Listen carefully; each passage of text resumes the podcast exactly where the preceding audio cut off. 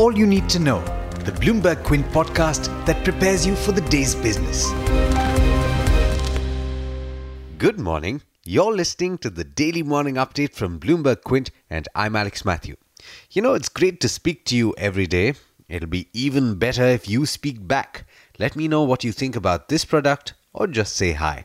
Here's everything you need to know today. Economic jitters and surging supplies from the US to Russia caused oil prices to plunge further, with crude suffering its biggest decline in more than three weeks. Futures slid as much as 7.3% in New York yesterday. Last I checked, Brent crude, which only a few days back was hovering over the $60 per barrel mark, had fallen to close to $56 per barrel. The fall in oil prices also led to a surge in the strength of the rupee. Yesterday, its value rose by 1 rupee and 11 paise against the US dollar to stand at 70.45. That's the largest single day gain in more than 5 years. Watch out for the currency in today's session as well, especially after that big move overnight in crude prices. Also, watch out for the bond yields. The Reserve Bank of India has said that it will buy more government bonds than earlier planned as it looks to address the financial sector's liquidity crunch. It will now conduct two open market operation purchases of 15,000 crore rupees each in December. That scales up its total liquidity injection to 50,000 crore rupees for the month. That's 10,000 crore rupees more than earlier planned. The 10 year bond yield at close of trade yesterday stood at 7.34%. In the world of politics, after Madhya Pradesh, the Assam government has approved a farm loan waiver for nearly 8 lakh farmers in the state. The loans to be waived amount to 600 crore rupees. And speaking about farm loans, on Tuesday, Rahul Gandhi said that he would not let Prime Minister Modi sleep till all farm loans had been waived. And it seems in the spirit of giving, the Gujarat government too has joined the club. It has waived power bills of rural households, farmers, and small businesses that faced disconnection for not paying up. According to Saurabh Patel, the energy minister of the state, there are 6,22,000 such connections across villages with bills worth 650 crore rupees pending. Meanwhile, Prime Minister Narendra Modi, speaking about the goods and services tax that his government introduced, has said that there is an attempt to ensure that 99% of the items under the tax net attract sub 18% GST. In news that you've probably been tracking for a while now, Yes Bank recommended to the Reserve Bank of India the name of its board member, Brahm Dutt, for the post of chairman. The seat has been vacant since Ashok Chawla resigned in November. In other news, Carlyle Group LP is seeking to double its holding in Indian mortgage lender PNB Housing Finance, reversing an earlier attempt to pare its stake in the company. That's a Bloomberg story. And finally, in things that you should watch out for today, the Federal Reserve began its two day meeting yesterday and a decision on rates will be out tonight.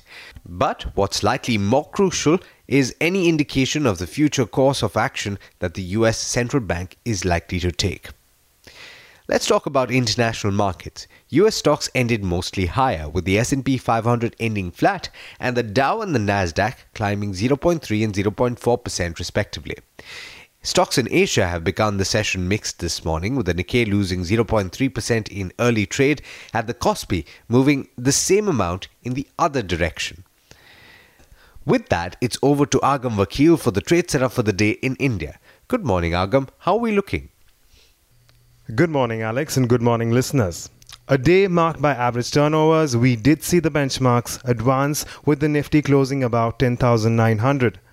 Per the SGX Nifty futures, at this point in time, we're expecting the indices to open higher. But what are the stocks that we're watching out for in today's day of trade? Let's start off with J. Kumar Infra Projects JV, which has received EPC orders worth 1349 crores from the National Highways Authority of India for the state of Delhi. IDFC Bank sets December 31st as record date for determining the shareholders of Capital First who shall be entitled to receive shares of the bank as consideration to the scheme of amalgamation of Capital First and its two arms with IDFC Bank.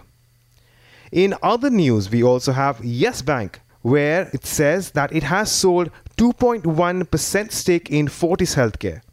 the bank has been selling the shares of the healthcare company in various tranches. In terms of key meetings, we also have Shoppers Stop, which will meet the heads of Rare Enterprises and JM Financial Services, among other investors, today. Lemon Tree Hotels will also be in focus as it signs a license agreement for 69 room property in Pune. This hotel is expected to be operational by March next year. And finally, some good news for those who are interested in derivatives. SEBI has approved weekly options contracts of the Nifty 50, which should be introduced soon. Well, these are just some of the stocks that we are going to be in focus in today's Day of Trade, but don't forget to read our morning edition of All You Need to Know on BloombergQuint.com. Thanks, Agam. Well, that's all we have for you on this podcast, but there's a lot more on the website, BloombergQuint.com, so do check it out. This is Alex Matthews signing off. Have a great day. I hope you enjoyed listening to All You Need to Know. Did you know that you can listen to the show on the IVM Podcast app? On the IVM Podcast app, along with this, we have a number of other shows which you think you'll enjoy. Listen to Cyrus Says with Cyrus Broacha as the host. Listen to Paisa Vaisa with Anupam Gupta. The Seen and the Unseen with Amit Varma or Shunya One hosted by Shiladitya Mukhopadhyay and myself. Check out the IVM Podcast app to get more talk content that you will enjoy.